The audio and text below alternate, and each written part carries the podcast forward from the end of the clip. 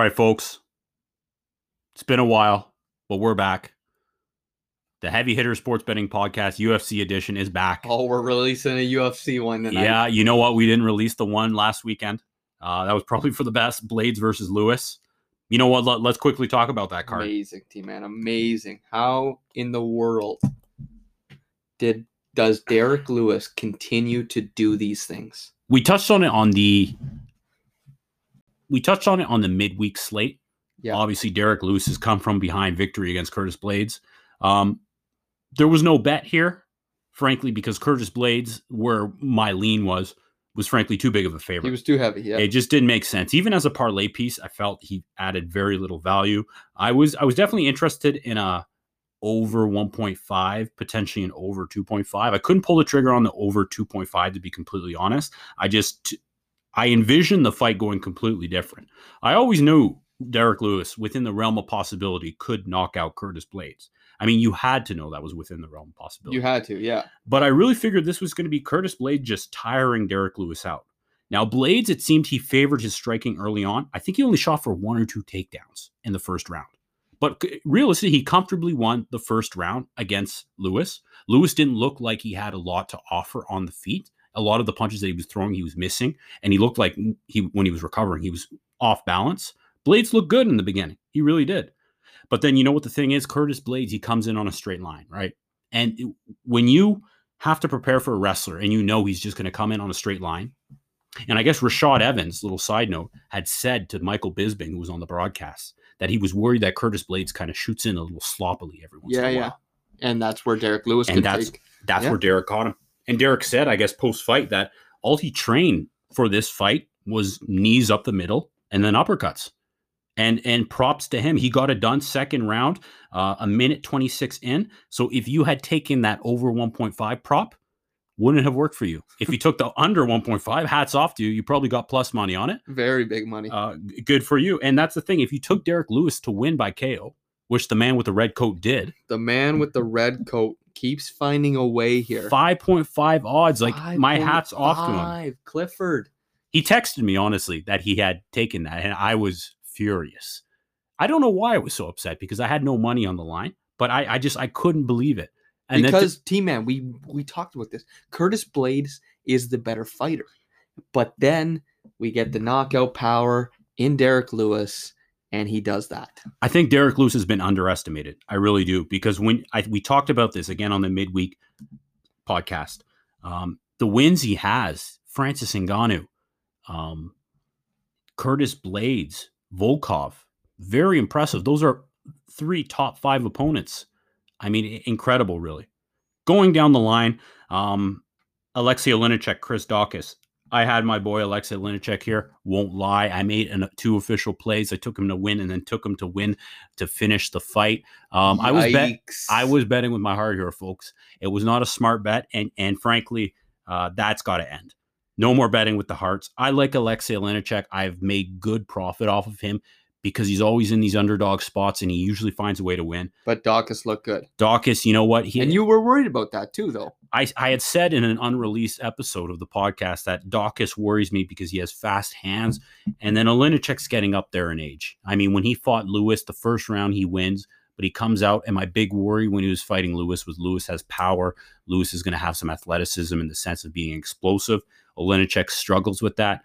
What do you know? Chris Daukaus gets it done in the first round. Um, hats off to him. I'm excited to see what Chris can do. He's a good play, eh? Potential moving forward. I He like him. Good there. You know what? Uh, when he came to the UFC, I guess he was working full time as a police officer. Yep. He was weighing in around 250 plus pounds. He's since lost a huge amount of weight, coming in at 225. He looks quick with his hands. Apparently, he has a black belt in jujitsu, so there is some good groundwork. We really haven't seen too much of it. Um, yeah, I'm, I'm excited to see what he can do in the division. Uh, he's one of these heavyweights that it's a bit lighter, so he's going to be a bit more agile than some of the lumbering guys he's going to face. Um, talking about hot prospects, I think the guy we opened the card with Tom Aspinall against Andrei Arlovsky.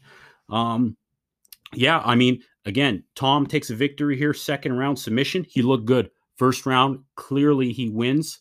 Uh, but Andre is hanging in there. I think he had Andre hurt one or two times. Uh, but the one time he had Andre pinned up against the fence, he's just unloading right hands to the body. Um, but Andre stays in there. That adds to the idea that Andre, he's not chinny. There's this narrative that Andre Arlovsky is chinny because he's been knocked out so many times and he's he's such an old fighter. But really, he gets knocked out by these extremely heavy-handed individuals. Uh, he was in there with Tom Aspinall, and really, it, it was impressive how Tom won the fight. He shoots a takedown, had shown no hint that he wanted to grapple at all with Andre, and takes him down. Immediately gets the back and taps him out. Hats off to Tom. I'm excited to see who they put him in uh, with next. Um, I mean, he Andre Arlovsky to me is the ultimate gatekeeper, so he definitely deserves a top 10, top 15 opponent. Do you have any potential names for him? I couldn't think of anyone off the top of my head. I mean, initially, the as the night was going on, I thought, oh, just throw him in there with Chris Daukaus, two guys, same card, both get wins. Um, I'm not sure. Tom honestly didn't look too eager to fight a big name next. He it made it sounded more to me that he wanted to take a few fights and slowly build his way up. Yeah. I have no problem with that. Um, give him a give him somebody of name value because obviously they I think they want to uh, the UFC wants to attach their wagon to Tom and kind of build him up as a future heavyweight star. Um, either way, I'm good. I like what I saw out of Tom. Problem with Tom though is gonna he's gonna be a huge favorite I think in all these upcoming bouts. Um, it's gonna be tough tough betting him. Uh, final fight I want just want to touch on on that card. Uh, Aiemann Zahabi against Drako Rodriguez. This was the second fight of the card. Uh, I had seen a lot of betters take Drako Rodriguez. Um, usually, the narrative here was uh, not many people impressed with Zahabi. Uh, had not really performed to what people were expecting he was going to perform as in the UFC, being the brother of Firas Zahabi, GSP's former trainer. I shouldn't say former, but uh, GSP is obviously retired right now. Huge KO in the first round. Um, I felt bad for a lot of MMA How many betters. parlays that bust? A man? lot of parlays went bust. We'll put it that way. Uh, Zahabi gets the win. You can't count him out. He he lives to uh, uh, to fight another day in the UFC. Good for him. Unfortunate, we didn't get to see Chase Skelly against Jamall Emmers. Probably one of the weirdest moments in UFC history. Chase Skelly gets into the octagon, and then is announced that he cannot, he will not be fighting because Jamall Emmers has a back spasm. A back spasm. Yeah, apparently was in excruciating pain and couldn't fight. Um, wow, That's something you Strange. don't see every day. definitely not. Anyways, enough about last weekend. Let's move on to this weekend. Going to be honest with you, folks. Uh, a lot of my attention is put towards UFC 259 Oh, what a weekend that is going to be. Adesanya. Um, but you know what? We got to break down a few of these fights on this card. Let's get into it. A few fights we want to talk about. I'm not breaking down the whole card here. Um, just too many damn fighters. And like I said, most of my attention is to UFC 259. But let's get into it. Good fight- looks here, T man. Find the good looks. um, you know this this card is tough because a lot of the people that I side with, they're favorites and they're just they're they're massive. They're, eh, they're massive to a point where I don't I don't want to take them. I don't even really want to include them in parlays because I, you can just see an upset occurring in a few of them. Uh, but let's get into it. Angela Hill, Ashley Yoder, first fight. I'm leaning Angela Hill. This is a rematch. All right, Angela Hill fought Ashley Yoder. Ashley Yoder, sorry, back in July 7th, 2017, on the Ultimate Fighter Redemption finale. 2017. That is correct. Oh wow, that was a few years back Uh, now. it's it's been a handful of years back. Um, Angela Hill, what what's to say about her? Uh, I you know what? When Angela Hill first came to the UFC, was not really impressed with her, and frankly, she was an on and off fighter. She'd win a few, uh, maybe lose a few, uh, but you know, as of late, she's really turned it around.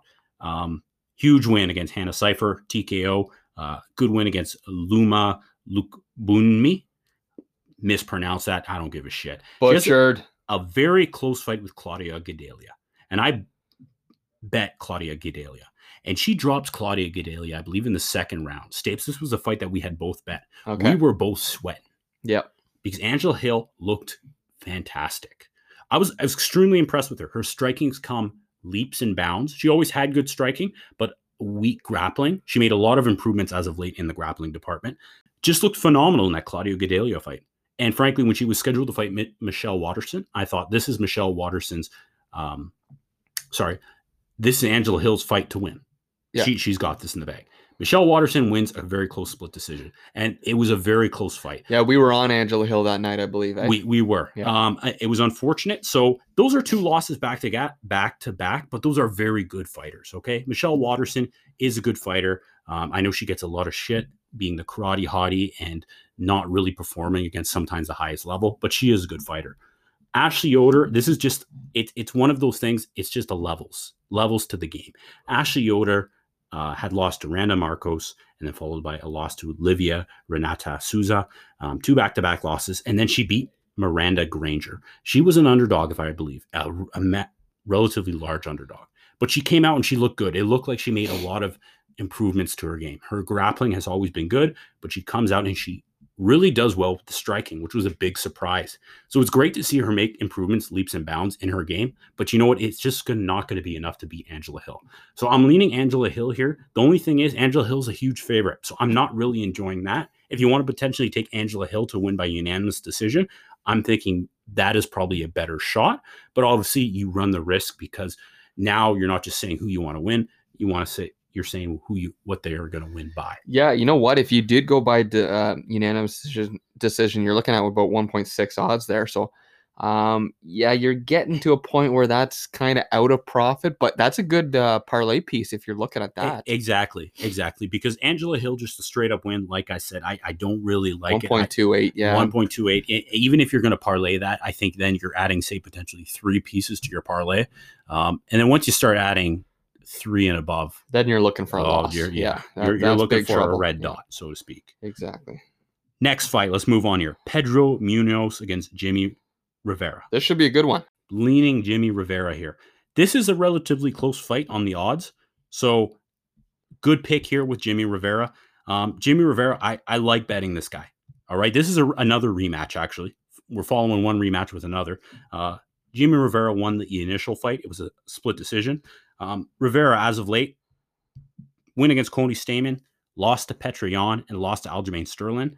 Win over John Dodson, and then a loss to Marlon Moraes. All right. So he's got more losses in the last five fights than he does have wins. All right. He's uh, two and three.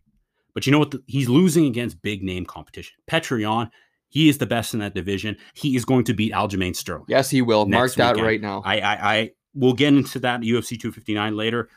I cannot wait for that fight. Aljamain Sterling, obviously another phenomenal fighter. He likely is number three in that division. I'm putting Cory Sandhagen above him, despite him having a win over Cory Sandhagen. I'm just No- saying, T man, 1.72. Number two or three here. Petr Yan looks good. Marlon Moraes, he does not appear as good now because of the losses he has taken. But at the time, that was on Mar- Marlon Moraes' hot streak. It's it was fine to take a loss there.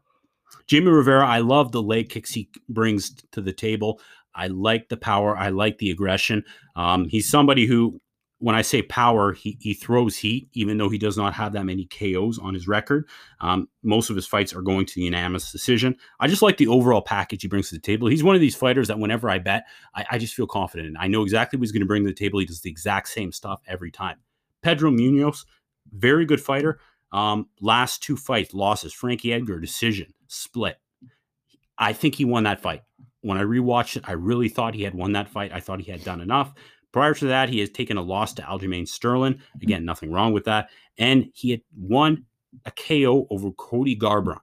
Okay, that was Cody Garbrandt's second fight after the TJ Dillashaw fight, I believe. Yes, that is correct. Just gave it a double check. Two losses to TJ Dillashaw, then to Pedro Munhoz by KO. Um, uh, I just think Jimmy Rivera is going to be a little bit more active in this fight. He's going to chop away with him at the leg kicks. Um, Frankie Edgar, when Frankie Edgar was pushing the pace, so to speak, when he was moving forward, um, that's when he really got Pedro. And I think Jimmy Rivera is going to be able to do that. Uh, Jimmy is pretty damn durable as well. I don't think he's going to be too worried about the power of Pedro has. Um, yeah, I'm taking Jimmy Rivera here. I like it. Even Jimmy Ver- Rivera to potentially win by unanimous decision, that's something that I, I'd consider. Um, but yeah, Jimmy Rivera is going to be. Unofficial here. play. Yeah, you know what? Let's make Jimmy Rivera official play. That's how confident I'm going to be betting him. So might as well make him an official play. Okay, so here my here's here's where I'm coming from here, T man. Listen Yep. up. 1.66 on a Jimmy Rivera win. Yep. Now 2.0 on by decision. Yeah. So where are you leaning here? What do you want to make an official play? Because it looks to me like Jimmy. If Jimmy Rivera is gonna win, it's gonna be by decision. I don't know if you remember the tapes. We took Jimmy Rivera against Cody Stamann Okay. in his most recent fight.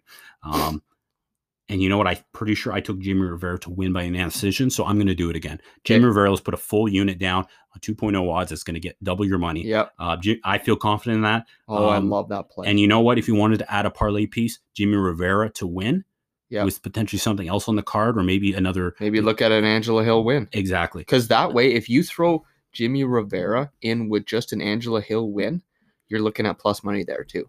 So a little two teamer, little two fighters, uh, in a little two play parlay, you're looking at plus money there. You've already touched on Angela Hill. She should get the job done. Jimmy Rivera should get the job done. There's plus money. Excellent. I love it. You All like- right. Co-main, co-main event. We got Nikita Krylov against Magomed Ankalaev. I'm leaning Magomed Ankalaev here. Okay. Magomed Ankalaev is the heir to the throne in the light heavyweight division. All right. Now that Jon Jones is no longer in the light heavyweight division, that division is completely open. Jan Blanchowicz is obviously the current champion, but Magomed Ankalaev, he is the future champ. Mark my words here. All right. Wow. Very, very confident in this uh this this Russian fighter. That is a statement, T man. I should say this Dagestanian fighter. So obviously coming from Dagestan, Russia. Look, he gets forgotten about because in his first ever UFC fight, he gets submitted by Paul Craig in the third round. All right. He was winning that fight. He's winning it handily. Since then, KO win over Marcin Prachnio. Decision win over Klidson Abreu. KO to Dalcha and then two TKO slash KO wins against Ion Cutelaba. A little bit of controversy in their first fight. Second fight, he comes back into UFC 254, KOs him in the first round. I love everything I see out of Magomed Ankalaev. Very smart fighter, very uh, patient on the feet, plenty of power. Um, when he strikes, he strikes with bad intentions. Um, love this guy. All right. Absolutely love this guy. Enter Nikita Krylov. He's been in the UFC for quite a long time. All right. His first fight in the UFC is in August 31st, 2013. Now, he spent some time in the UFC and then ends up leaves, leaving the UFC to go fight for Fight Night Global. All right. Since his return to the UFC, he's looked great. Comes back to the UFC, takes a loss to John Blanchowitz. Nothing wrong there. Rematches Ovince St. Preux and gets a victory over Ovince St. Preux. Fights Glover Teixeira in the following fight.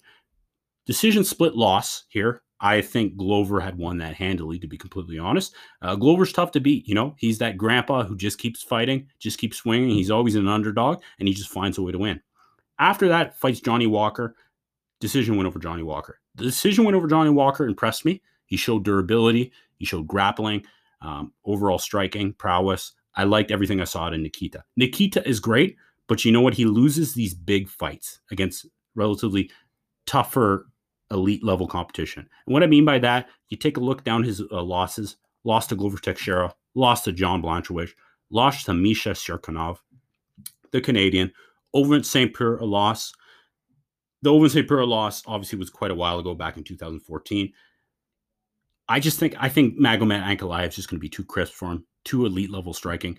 Um, you can't really take Magomed Ankalaev to straight up as a victory. He, he's again too inflated Yep. uh, as he is in most of the fights he has. Um, Nikita, though, this is what it, this is what interests me. Uh, Nikita is durable. I mean, he used to fight at heavyweight.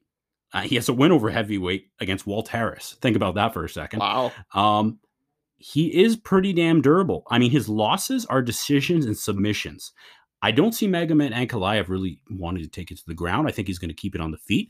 Um, this guy has a lot of power, but yeah, you know what? I could see Nikita Krylov potentially bringing this to a decision. Now, what interests me here is Magomed Ankalaev, if I remember correctly, uh, to win by KO or submission, he's 1.8, but to win by decision, he's 3.75.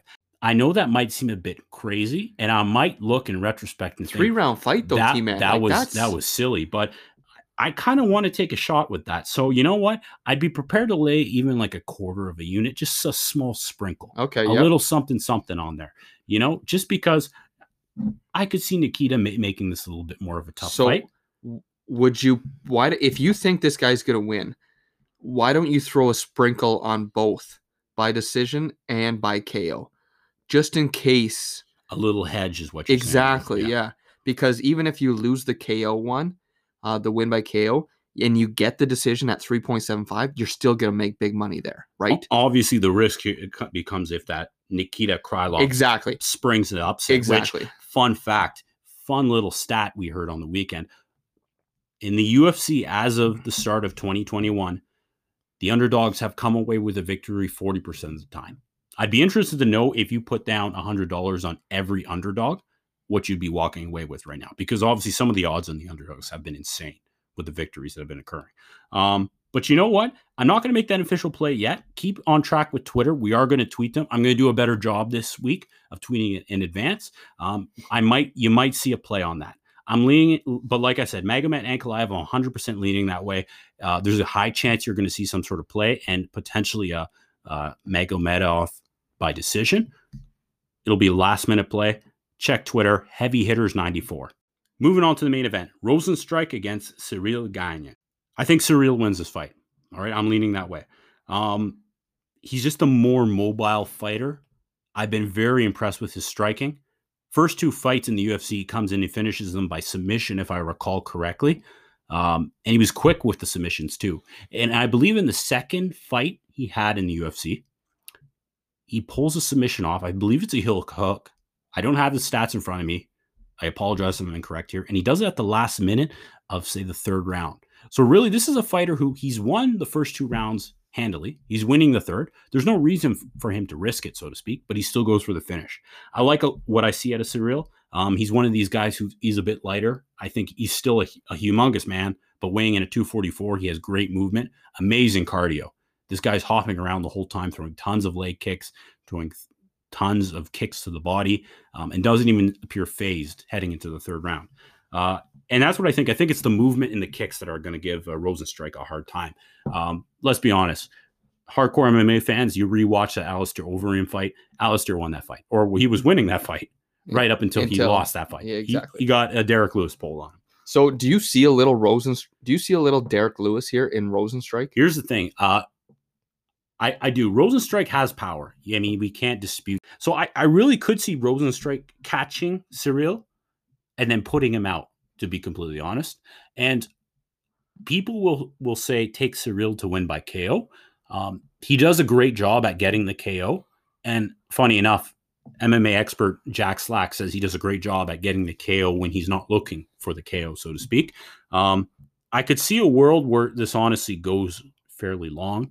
I think the movement of Ciryl is going to be too much for Rozenstruik, who's a bit more flat footed and doesn't show a lot of um, quick output. I think he's going to get picked apart with the kicks. Um, I think he's going to be able to keep at distance. But here, the, here's the thing: they got 25 minutes to work. Yeah. Rozenstruik has power where he can put you out in one, just by one punch. So you know what? the lean here is Ciryl. All right, I think Ciryl wins. Better movement, better cardio gas tank. Um, just an overall better striker, more technical striker. Uh, but Rozenstruik always have that power. So you know what? If I was to bet something here, I'm going to bet Rozenstruik to win by KO. Frankly, because But do you think there's value in Ciryl at 2.0 odds to win by KO? I, I worry about betting Ciryl to win by KO because for for some reason, and you gotta acknowledge the gut feelings every once in a while. I just have this gut feeling this could go to a decision, Okay. and if it goes to a decision, I'm gonna lean Ciryl. Okay. You know, because I think he's gonna be the fighter that comes with more volume. I think he's gonna play a, a kicking heavy game plan. Let's remember that JDS fight. To me, he seemed a bit more tentative to throw hands, but he was very comfortable at throwing kicks. He was throwing plenty of kicks. And really, he rocked JDS with the jab. Now, could that be potentially because JDS is a bit long in the tooth? Um, potentially. I, I think uh, I think Ciryl will probably pay, play it potentially a little bit conservative. Um, I could still see him getting a KO, but I could see a world where this is entering the fourth round.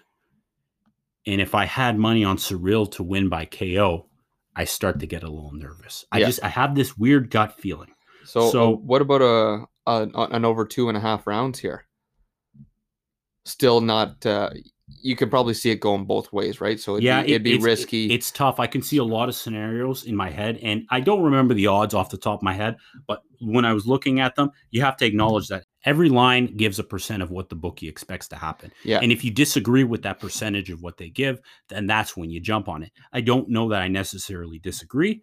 Um, They have it even right now 1.83, 1.83 for over under two and a half rounds. it's tough because I could Yeah. see a world where Rozenstruik finishes Ciryl early, just with a quick flash KO, and that could occur anytime. That like like we've seen, Rozenstruik can get that in the fifth round. He can get that in the first. He's got KOs in both, so it's tough.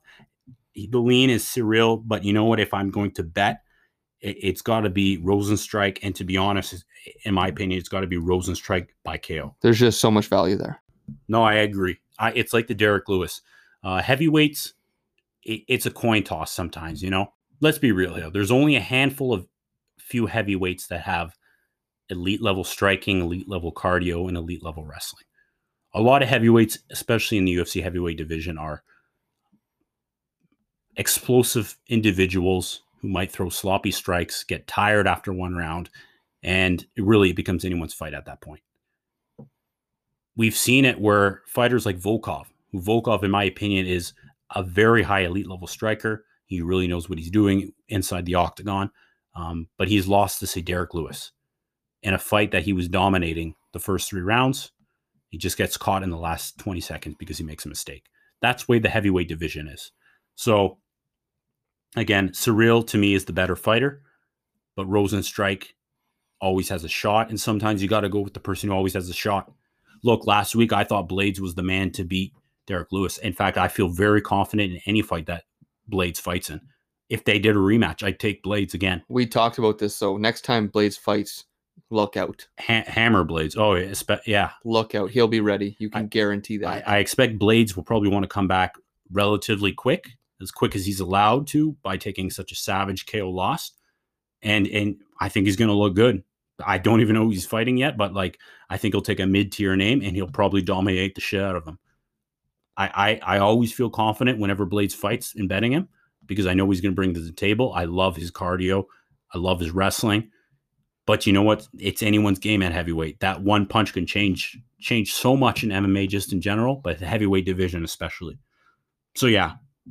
Anyways, that that's that card. I'm really excited for UFC 259. Only one official play there. You'll probably drop more here before the uh, the card starts. Exactly. Keep on track with Twitter. Heavy hitters 94. Um, it's good to be talking UFC again. Stapes, we'll do it again next week. Team man, let's have a profitable weekend, and we'll we'll come back here on Monday with uh, hopefully some green in our pockets. Fucking A.